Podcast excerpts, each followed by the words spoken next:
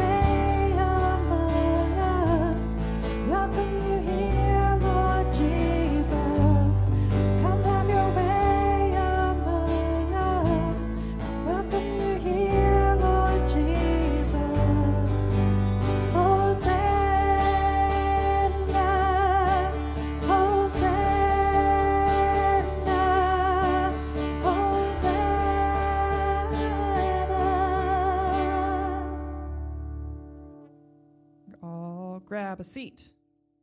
Do we have announcements? Yay, announcements. No.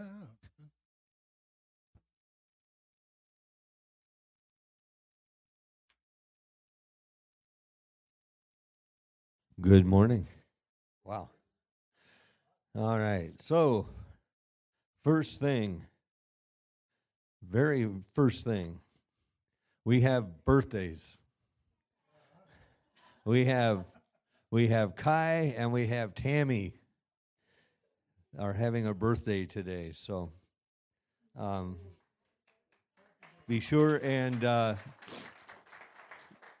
say happy birthday to them. And uh, I think there's probably, I hear there's a, a special seat for them upstairs after after service, which uh, ties into uh, right after service today. We have um, a lunch and a business meeting. Um, the meeting part will be short. Lunch part should be fun. Um, we need to uh, want everybody to come up and have lunch. Members are um, are the only ones that can actually vote. But um, if you're not a member, don't worry about that. Come on up and have lunch and fellowship. Uh, the youth group will be meeting tonight at 5:30, and I think that's all I got. So, all right, let's uh, continue with worship. All right, you can stand as you as you wish. Probably all know this one.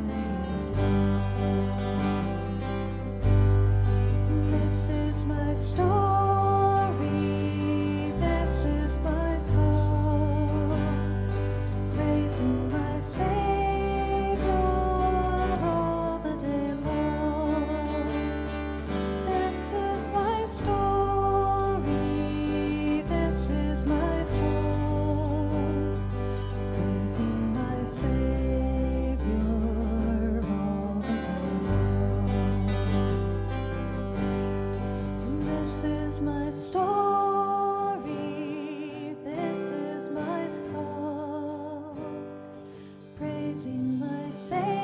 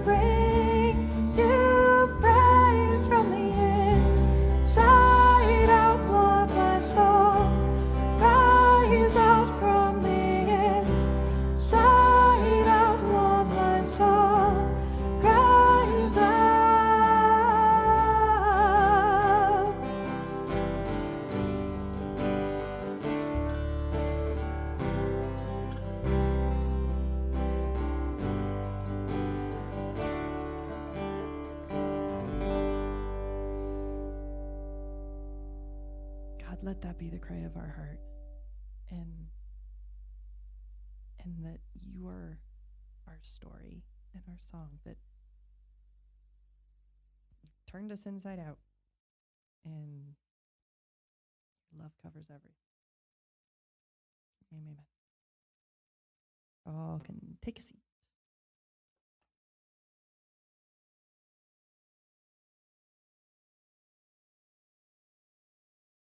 You're dismissed to Kids Rock.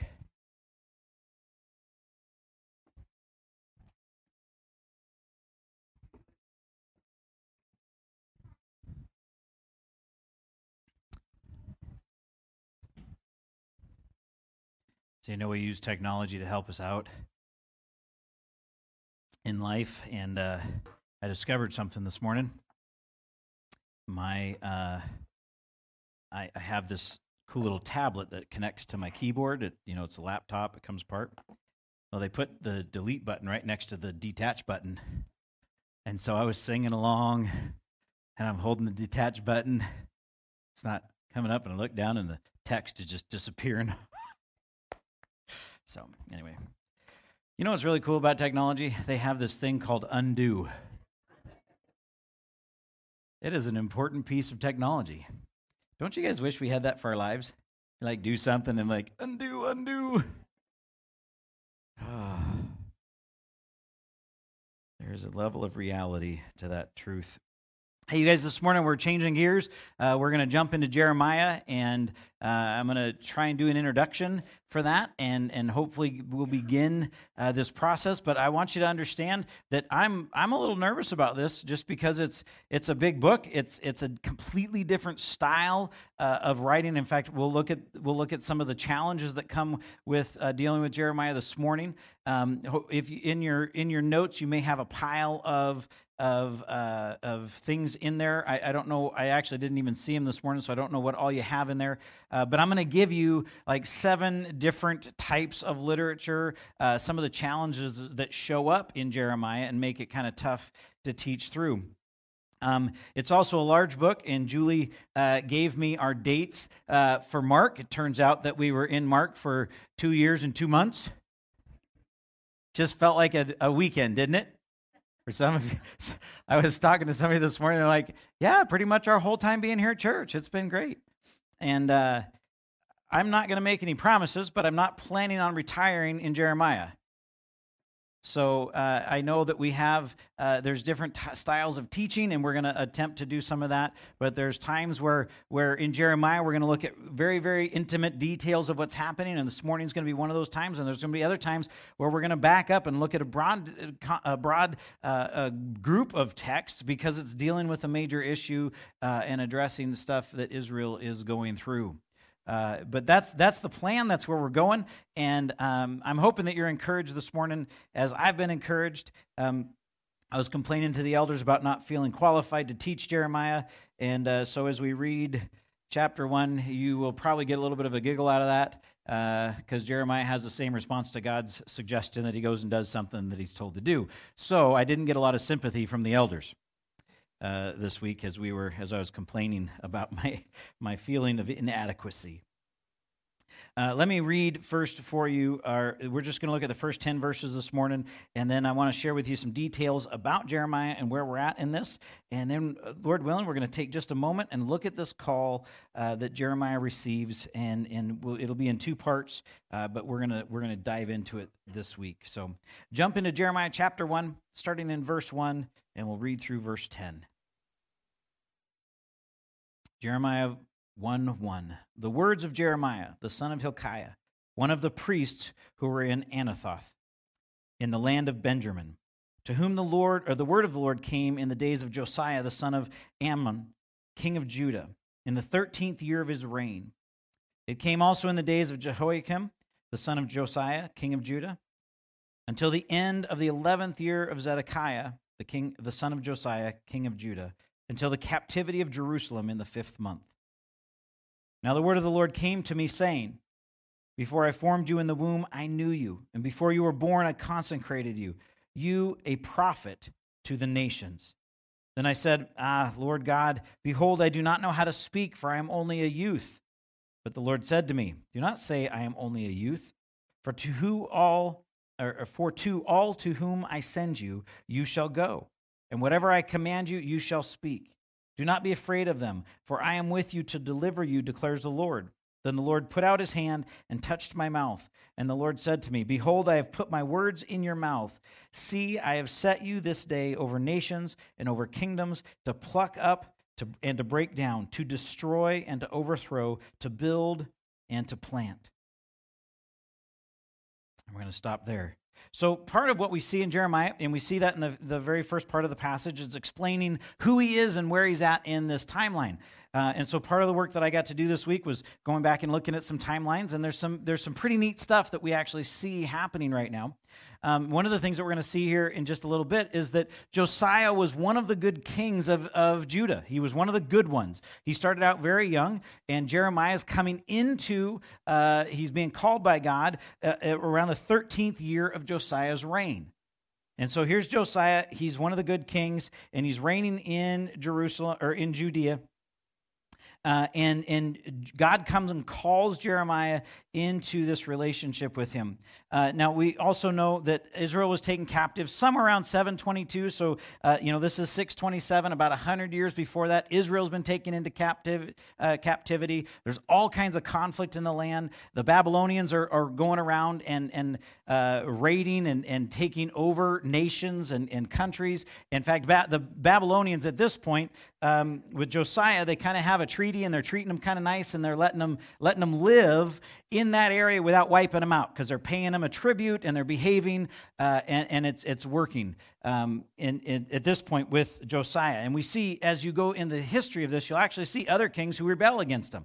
Uh, in fact, that will be the end of the, the nation. We'll see that in here in just a minute. We're going to look at both ends of Jeremiah's ministry and how it gets started. But Jeremiah served for approximately 40 years, and his, his service started in the reign of Josiah. Now, if you turn to 2 Kings, we're going to uh, we're gonna look at a couple of key details that happen in this, but turn to 2 Kings 23. And you're going to get to meet Josiah. Actually, just part of part of his ministry. 2 Kings chapter 23, starting in verse 21, says this And the king commanded all the people, Keep the Passover to the Lord your God, as it is written in the book of the covenant. For no such Passover has been kept since the days of the judges who judged Israel, or during all the days of the kings of Israel, or the kings of Judah. But in the 18th year of King Josiah, this Passover was kept to the Lord in Jerusalem. Moreover, Josiah put away the mediums and the necromancers and the household gods and the idols and all of the abominations that were seen in the land of Judah and in Jerusalem, that he might establish the words of the law that were written in the book, that Hilkiah the priest found in the house of the Lord. Before him there was no king like him who turned to the Lord with all his heart and with, his, with all his soul and with all his might, according to all the laws of Moses, nor did any like him arise after him. And one of the cool things I think that is that's uh, just an amazing reality. You, you see Hilkiah, which is uh, uh, Jeremiah's father. I'm, what I'm worried about is that I'm going to say Josiah, Jeremiah, Hilkiah, Zechariah, Jer- and I'm going to be messing all these names up. So I'm trying to make sure I'm I'm staying on track with these guys. So um, if if I do start saying random names, just open your Bible and see who I mean. Okay, if you guys are in the text, it will really help you stay with me on this. But did you see what happens? It's actually in the 18th year of Josiah's ministry that the word of the Lord, the law of God, is found in the temple by Jeremiah's father. And so here you got Jeremiah's ministry that started in the, in, in the 13th year of Josiah's reign, the 18th year of Josiah's reign. He begins to bring this complete re, uh, turnaround. It's this, he restores the Passover, he removes the idols, he, he takes the nation and he redirects them back to God in this 18th year of Josiah's reign. And th- this is where Jeremiah is a prophet to these people. So they start out with, with the people who are in idolatry, who are who are not following God, not honoring the Passover, not worshiping God, but worshiping every other idol, uh, with mediums and necromancers and idolatry everywhere. That's where Jeremiah's prophecy starts. That's where his ministry as a prophet begins. And, and, and Josiah responds to the word of the Lord when it's found and when it's read, and he turns the nation of Israel around. And that's, that's in right around five years after Jeremiah became a prophet. So he gets to see this amazing thing. Another cool piece to this is if you actually go back and look at the nation of Israel and its Babylonian captivity and all the stuff that's happening. Uh, Daniel, one of the, another prophet, he's actually in ministry at this time, but he's been taken back to uh, Nebuchadnezzar back in Babylon, and so he's in his ministry. The book of Daniel is written right around the same time of what Jeremiah is doing. And so, if you, if you want to see some of the other things that are happening at that time, you can go back and read the book of Daniel right along with Jeremiah. In fact, uh, the details of that, uh, Daniel's actually taken captive right around the third year of Jehoiakim, which is the, the Josiah's son that takes over after Josiah dies. Uh, he's the first king that we see mentioned here in, in, behind just Josiah in Jeremiah's text. And it goes until the 11th year of Zedekiah, which we see, if you open your books, it's just, it, well, my Bible's one page away. Uh, 2 Kings 24. verses 18 through 20.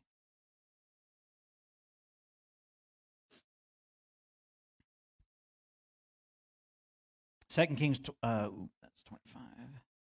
There's 24, uh, 18 through 20. Zedekiah was 21 years old when he became king, and he reigned 11 years in Jerusalem. His mother's name was uh, Hamutal, the daughter of Jeremiah of Libnah. And he did what was evil in the sight of the Lord, according to all that Jehoiakim had done. For because of the anger of the Lord, it came to the point in Jerusalem and Judah that he cast them out from his presence. And Zedekiah rebelled against the king of Babylon. And chapter 25 in 2 Kings begins to tell the story of their captivity and the fall of Judah. Did you see what he said about Zedekiah? He and Jehoiakim did not follow the Lord. They turned away from the, the, the, faithfulness of their father who followed God. And I love what I love what Second Kings said. Uh, Josiah followed the, followed the Lord with all of his heart and all of his might. He followed the Lord very similarly to how David followed the Lord, one of the, one of the great king, kings of Israel. So you get to see the picture of what Jeremiah is prophesying in, right? He starts off with idolatry. He gets to see the repentance, this transformation of Josiah's kingdom, uh, or Josiah's reign, where he turns the whole kingdom back to following the Lord, and they're, they're observing the Passover, and people are worshiping God, and, and there's great blessing in that. And then he gets to watch Josiah's sons walk away from the Lord and, and his prophecy. And we'll actually get to see that in the text uh, as he starts to prophesy against their, their adultery and against their rebellion to the Lord. Isn't that wonderful? Do you, do you guys you guys think about your life if you get actually got to watch something be good and then go bad? Isn't that great? Don't you just love it when God calls you into ministry in that setting? It's wonderful stuff, right? Painful when you see children go in the wrong direction. Um, Jeremiah has been, at times been called the weeping prophet. Um, and I want to save the titles at this point. let's wait till we get through it, and then we'll see if we're, if we're all crying. Then maybe we'll agree with that. Maybe it is the weeping prophet. I don't know. Um, I, have I've heard other guys challenge that theory or that that title it's been given. What we know about Jeremiah, though, is that he's entering into a a mixed bag of ministry. He has a great opportunity with Josiah. And then the end of his ministry en- encompasses a great deal of pain and, and even suffering.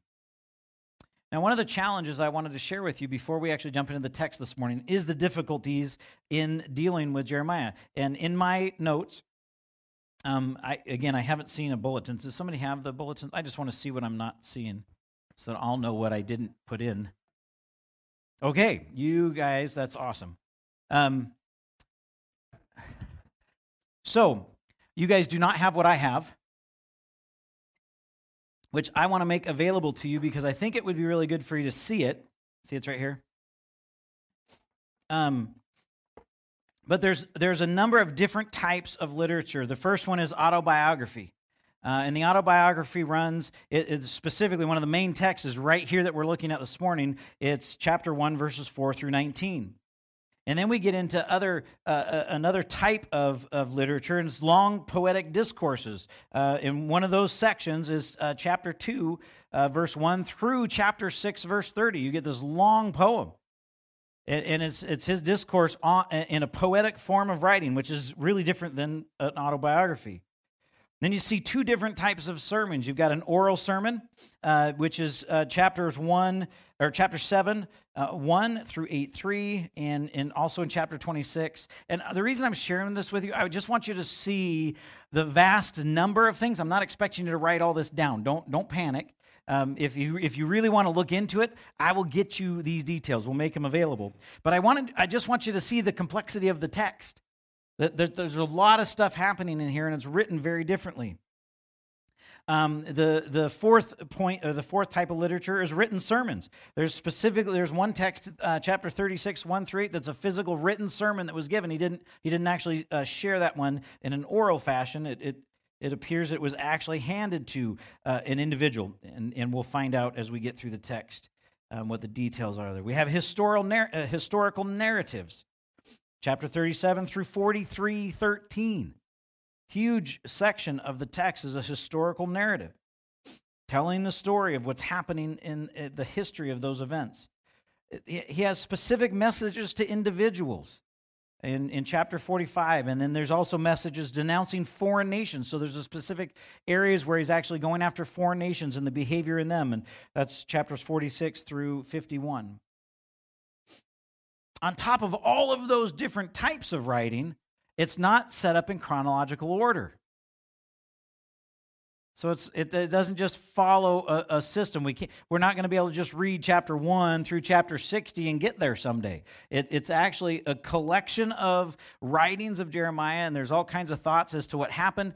Um, I believe at one point it actually talks about one of the kings burning what he had written, and so they went back and rewrote passages of it. Uh, so it, it was during a very uh, tumultuous time in the history of, of Judah, and it created some real challenges in in passing the information on. And, and so that's what we're dealing with. That's the scope of the book. That's the complexities of some of the things. And I'm sure I've missed details that, that we could spend most of the afternoon in. But I really wanted to get into the text a little bit and look at one of the, one of the cool parts of how the text begins. Because we start off Jeremiah's call with, I believe, a focus on who God is, not on who Jeremiah is. And I think that that's amazing. Because when we start thinking about God calling people into ministry or calling them into a, a, the call of their life, uh, who He is matters deeply. Right? Yes. Thank you. A few of you are nodding your heads. You're, there's no, we're not calling anybody out for prophecy work today. So if you engage with me, you're not signing up for nothing. I promise. It's safe to engage.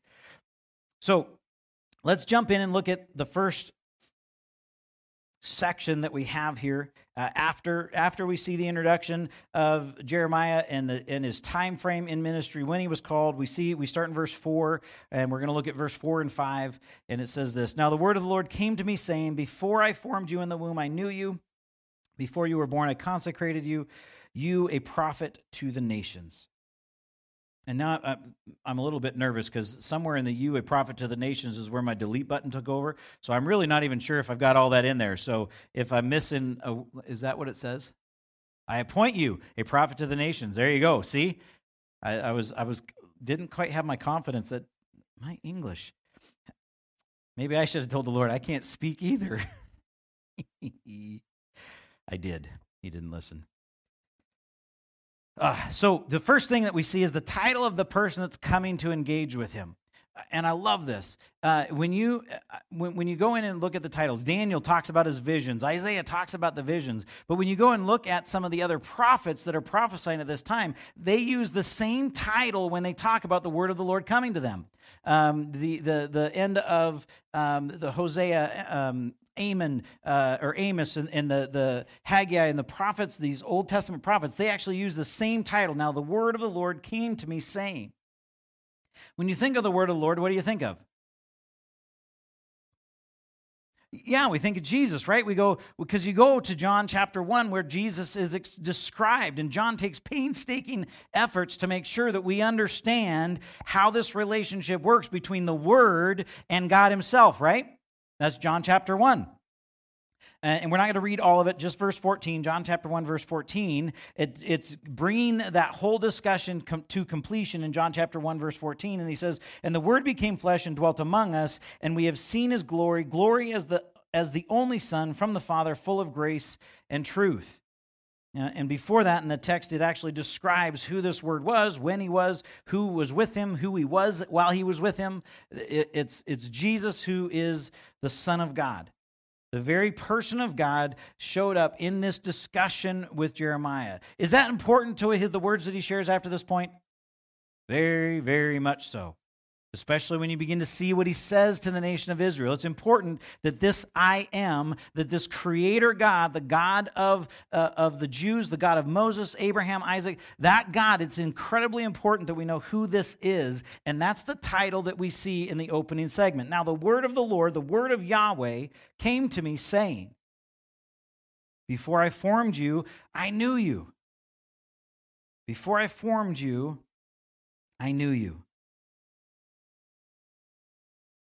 What I love about this process, that is awesome. You got to love it when you jump ahead and start taking out notes before you're ready.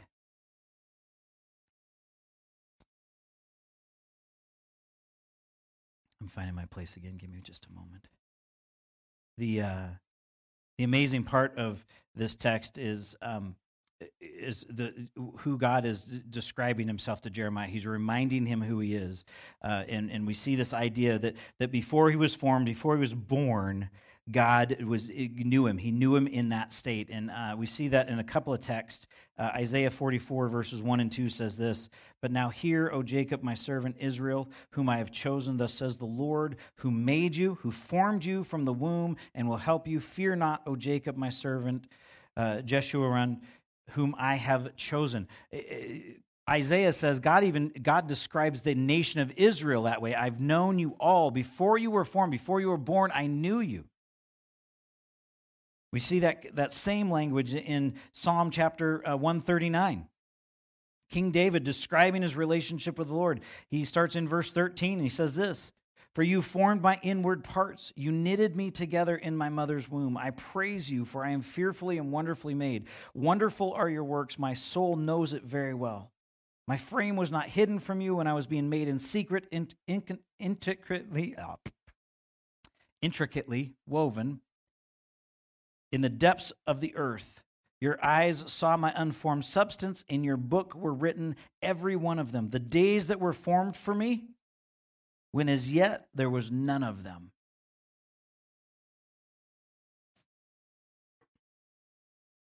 Do you think God thinks we're an accident?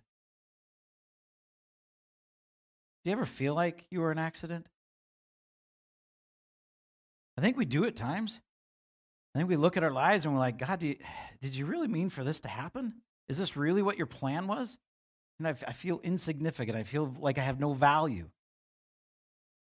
We're going to look at that next week with Jeremiah. I think, but but the reality is, is that when as God is describing Himself to Jeremiah, He doesn't start off with asking, "Hey, Jeremiah, how you doing? How do you feel about your relationship between you and me? Where where are you at in that?" Let, let me address some issues of weakness that you might have in your view of yourself and me. He goes right off the bat. He goes, I just want to remind you who I am. Before you respond to my request, I just want to remind you who I am. I'm the God that made you. I'm the God that designed you. I'm the God that formed you in your mother's womb before you were born. I formed you and I knew you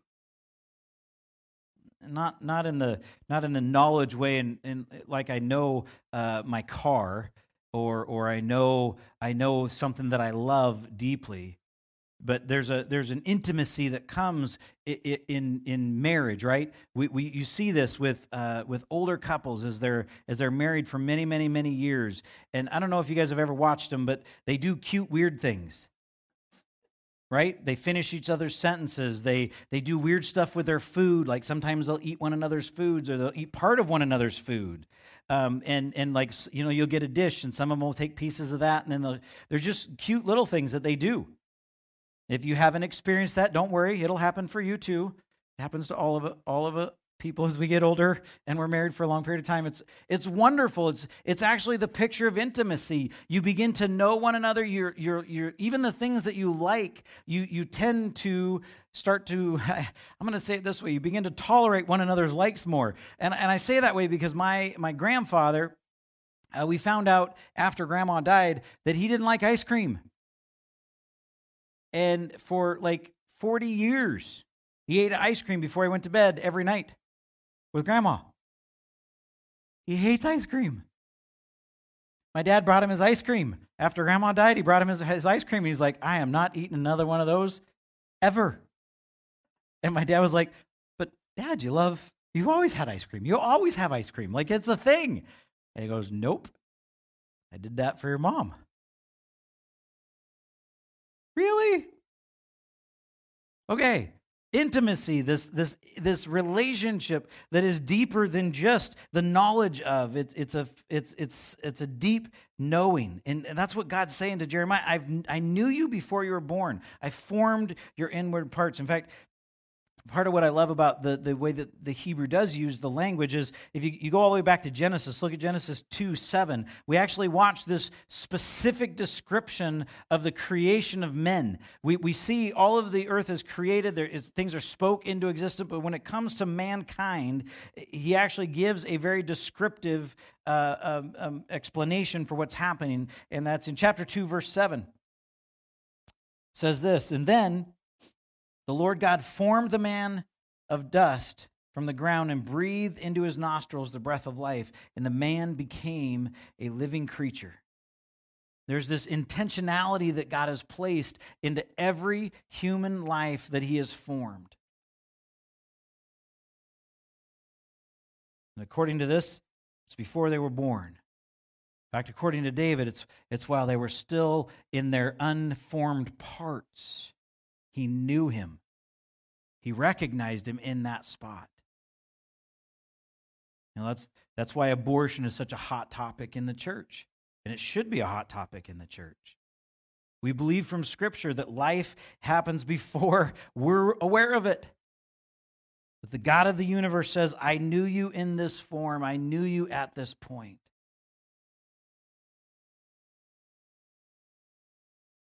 Does that make you feel any better? About your life? You know, it, it could, it should, but uh, don't you guys ever get, you, do you ever notice in your own heart, you're like, yeah, that's true, but then why am I such a goofball? You know, why do I mess stuff up so much then? Or why is why is life such a challenge? If God did all this stuff and he and he's he's known all these things and he's made this plan for me, then man, Lord, why do I feel like a failure all the time? I want to encourage you. I think that as we go through the book of Jeremiah, you're going to hopefully find a comrade. If that is how you feel about life, you will find somebody that has similar feelings at times. That looks at his life and at his ministry, and I think is at times is very frustrated.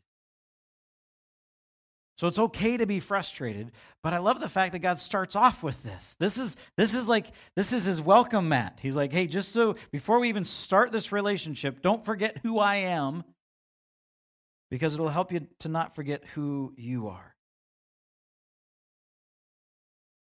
It says, Before you were born. You see the repetition that, that he's doing here with Jeremiah? Verse 5 Before I formed you in the womb, I knew you. Before you were born, I set you apart, I consecrated you.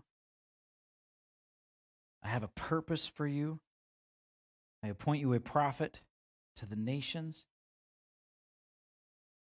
I love what Paul reminds us of this for you and for me of what our purposes are on this earth that it's not by chance. In Ephesians 2:10 right he says uh, for we are his workmanship created in Christ Jesus for good works which God prepared beforehand that we should walk in them. One of the reasons that I'm I'm, I'm pulling from uh, the breadth of scripture in this process is I want you to see that this is not a one-time thing. Jeremiah did not get a special a special uh, situation when God showed up and said hey by the way I knew you before you were born. I had this planned a long time ago this has all been it's all part of my work you're exactly who I need for this job that's not an unusual thing for God to do. In fact, uh, that's what I love about what Paul says is that it's actually the plan for every believer.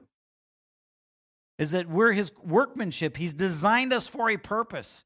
Now, Lord willing, none of us will have to do Jeremiah's job. Right? Let's just be honest. I don't want a prophet's job. That was horrible work. You look at, you watch the Old Testament prophets, and very, very, very few of them were liked by the people that they went to. Very few. And the one that was, God sent him to the Ninevites. Jonah was pretty popular because he had he actually had a, a, positive prophecy come through, uh, actually happen for I believe it was for Israel, and, or uh, yeah, for Israel, and and right after that, God sends him to Nineveh. Ah, things were going good here for me, Lord.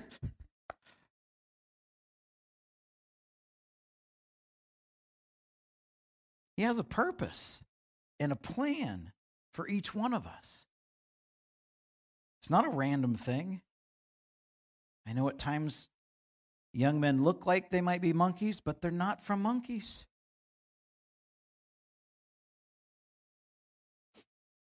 We called ours uh, Tasmanian devils because when the four of them were together and young, it literally looked like hurricanes moving around whatever was happening. Their bedrooms still look a little like hurricanes were there.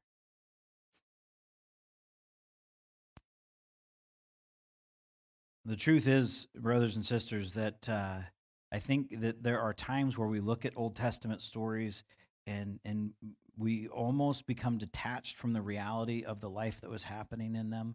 But Jeremiah is a young man who has hopes and, and aspirations for, for his life and God comes in and says, I have a plan for you. And I'm, my guess is from Jeremiah's response that it didn't line up with what he thought his plan was going to be. It wasn't exactly what he had intended, uh, you know, to do.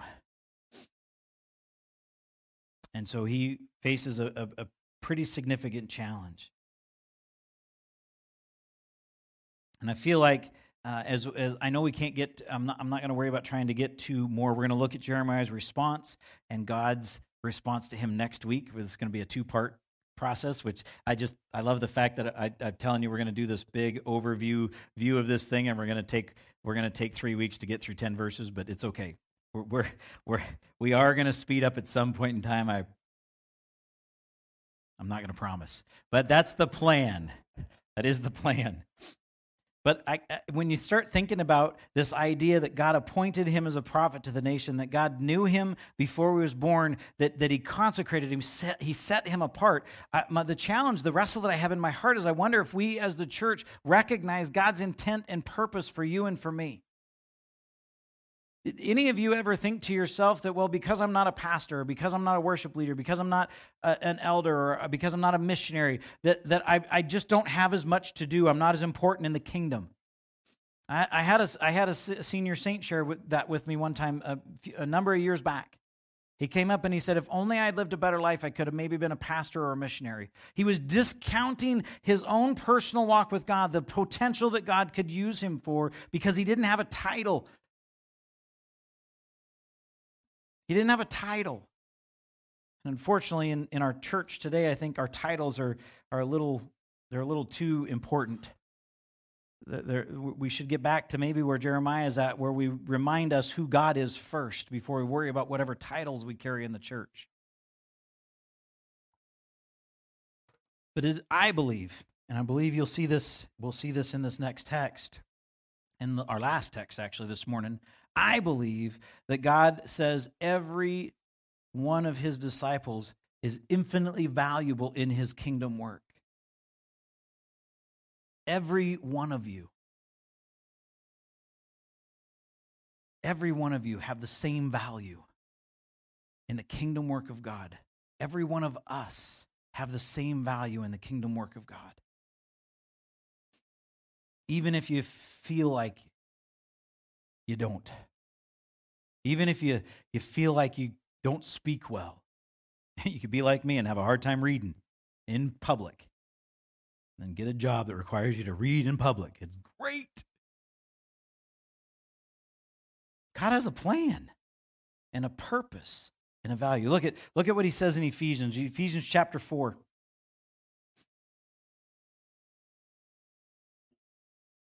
I'm going to read a little bit longer passage, so just settle in. Get your fingers ready to turn your pages, or, or however you turn your pages on your Bible. Ephesians chapter 4, verse 1. I, therefore, a prisoner for the Lord. Okay, let that sink in for just a minute.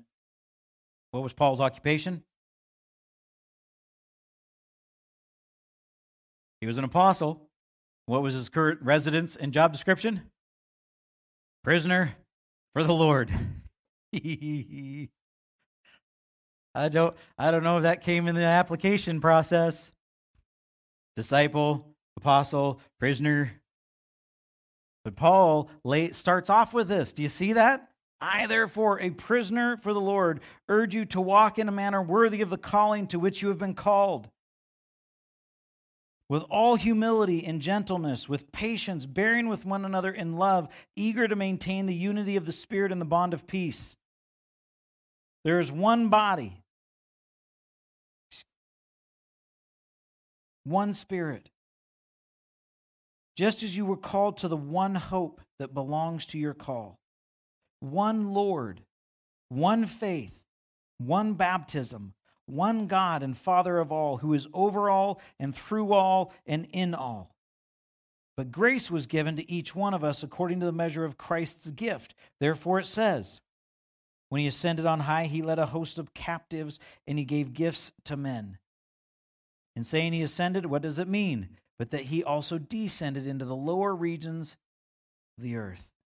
He who descended is the one who also ascended far above all the heavens, that he might fill all things. And he gave the apostles, the prophets, the evangelists, the shepherds, and teachers to equip the saints for the work of ministry, for building up the body of Christ, until we all attain to the unity of the faith and of the knowledge of the Son of God, to a mature manhood, to the measure of the stature of the fullness of Christ so that we may no longer be children tossed to and fro by the waves and carried about by every wind of doctrine, by human cunning, by craftiness and deceitful schemes. Rather, speaking the truth in love, we are to grow up in every way into Him who is the head, into Christ, for whom the whole body, joined and held together by every joint with which it is equipped, when each part is working properly, makes the body grow so that it builds itself up in love. There's a few key things that we see in here. One, at the very end there, you actually see it described as that this happens, this process of, of unity and maturity and the body being equipped for ministry. All of this stuff is part of what God has designed for us to do so that each part that the body is equipped with, when they're doing their part, did you catch that at the end? From whom the whole body joined together and held together by every, every joint with which it is equipped, when each part is working properly, makes the body grow so that it builds itself up in love. Are you a pinky toe? Doesn't matter. Doesn't matter. Armpits? Doesn't matter. Do you see that? Every part when it's doing what it's been given to the body to do, eh, it, when it works together, the body builds itself up in love. The purpose of the church is not to get a few professionals in or not to get the other the, the apostles and prophets and evangelists get them to do their job. The purpose of the church is that all of us are growing together to work to do the work of the ministry. Every person involved in whatever God's called him to do, whoever you are. So if you are a believer of God, you have a call on your life just like Jeremiah does. I'd encourage you to tell him what's wrong with that design. It would be great. It really works. You go and talk to him about it, and then he explains to you why he's right and you're wrong. It's a great conversation, and we should all have it. Wh- why do you guys think you're not qualified? Why do I think I'm not qualified? I've shared with him why I'm not qualified. I know why I'm not qualified to do what I do. And I've talked to him about it. Lord, I don't want to do this. Each one of us comes into our ministry. Each one of us looks at, I think, the relationship with the Lord very much like Jeremiah does, and I think wisely. Because even being called into ministry, if we are his craftsmanship, if he has a purpose for us, if our design is to follow and serve and, and to reflect the glory of this king, the glory of a God who knows us before we were born, who knows us in, in our, the, most, the most early possible situation, before we're even conceived, he's known us and knows the days and he's planned us for that event. And he's planned out the good things for the, that we should be doing. That's intimidating to me.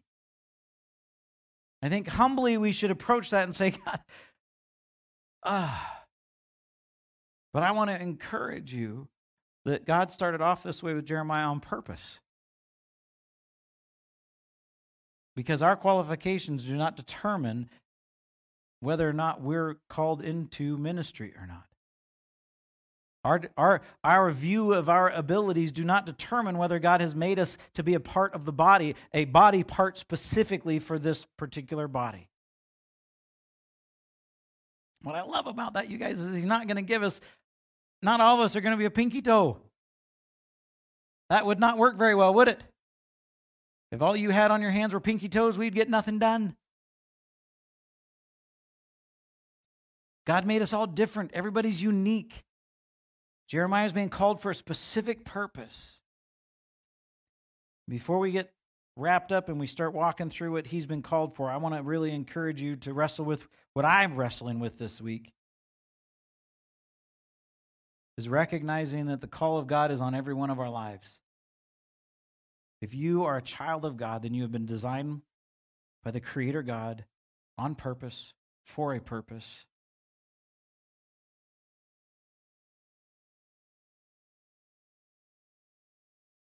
Do you know what it is?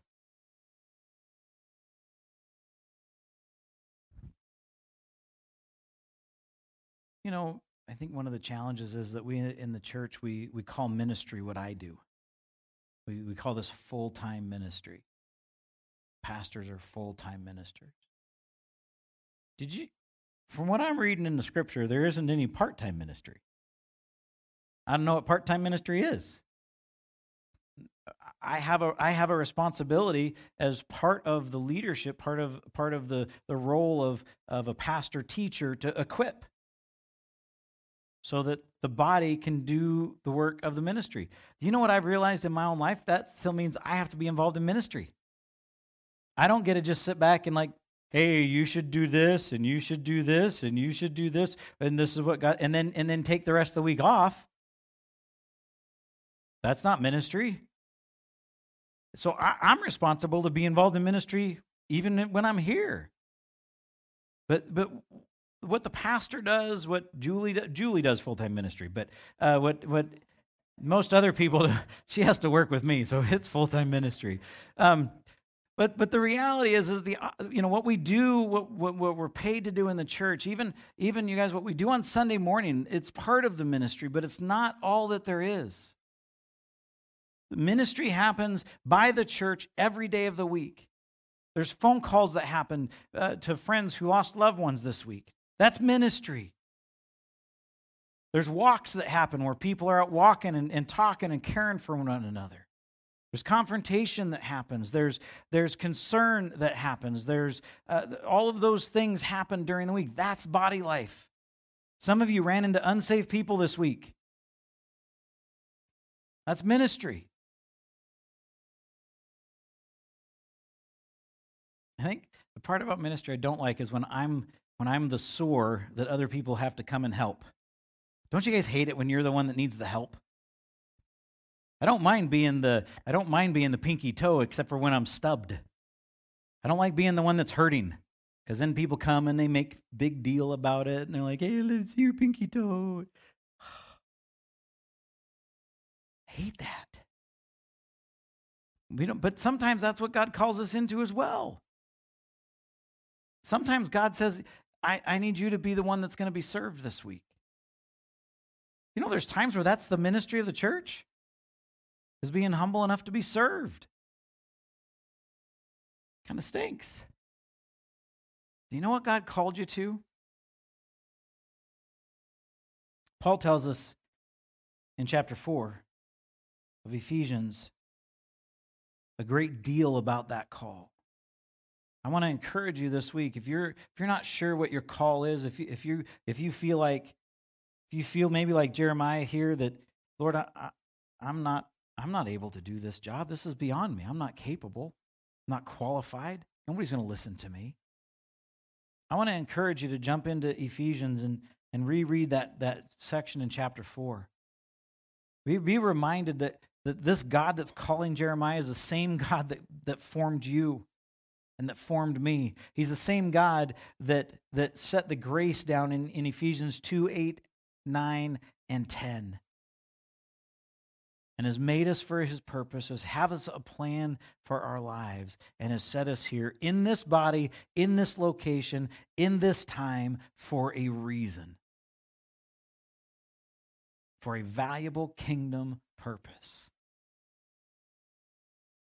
So the question is what are we going to do? How are we going to respond to this? I'm going to look at that next week. I love that. Is that you know? I don't know if you guys watch you guys watch any TV shows, but they always cut it off like right when you think, "Give us what's the next thing." I'm, I'm trying to do that this week, so like you have to come back next week. Except for we have it on video, so I guess that doesn't really work. But anyway,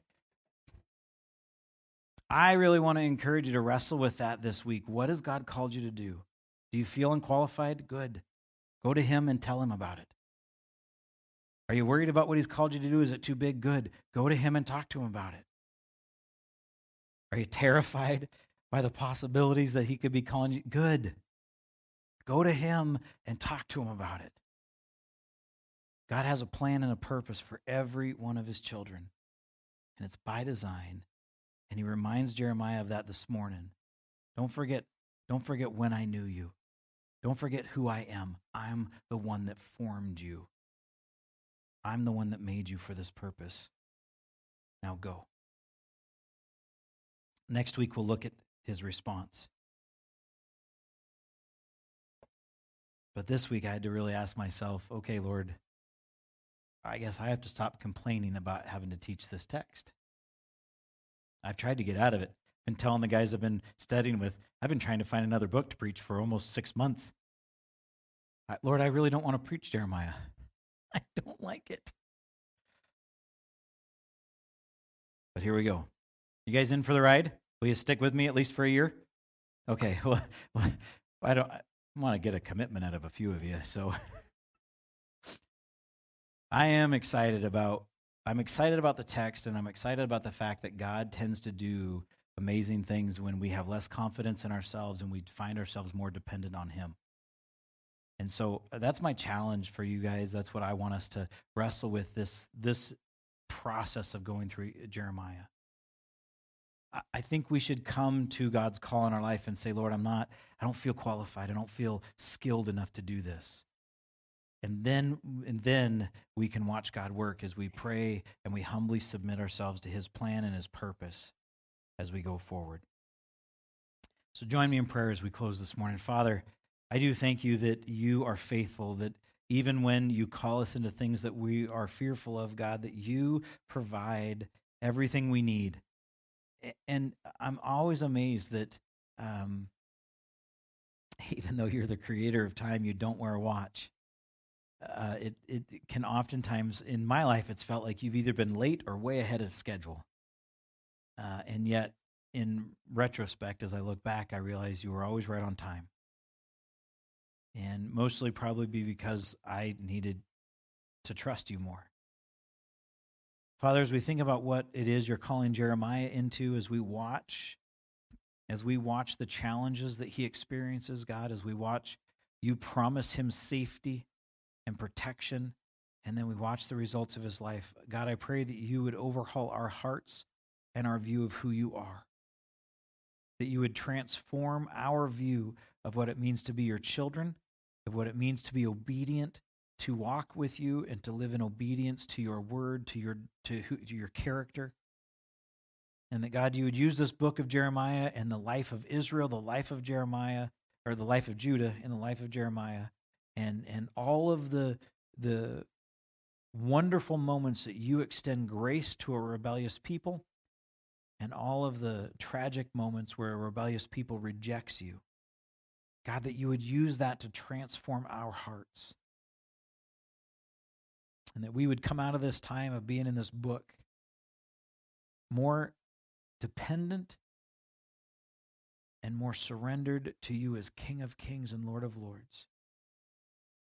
And that our worship of you would be more, more rich and more meaningful, that our faithfulness and discipleship uh, our disciple uh, lifestyles of following you would be more life encompassing.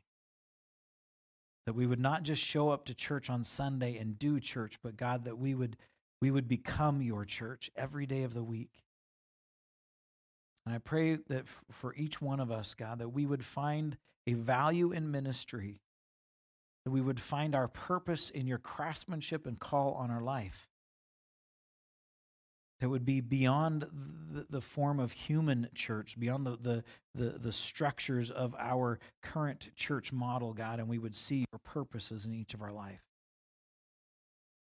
And that through that process, Father, you would take all the glory and your kingdom would go forward and advance in its work and its purposes. And your name would be exalted. God, help us to, to grow in, in our faithfulness and our obedience to you as we study this book together. And I pray, Lord, that each week you would bring the word through who, whoever's preaching, God, that you would speak through us who are, I feel, inadequate and am desperate for your provision in all of these things, for your guidance and your direction. And I pray that for every week that we engage in the study of your word, that you would provide and you would guide us. We give you the praise and glory and look forward to our time uh, in our fellowship lunch. And even as we make decisions, Lord, we pray for your wisdom in those things and that you would go ahead of us and that you would lay out the plan so that even people like us could see it and follow it.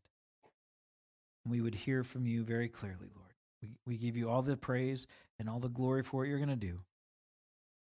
We ask it in your Son's name, Jesus Christ. Amen.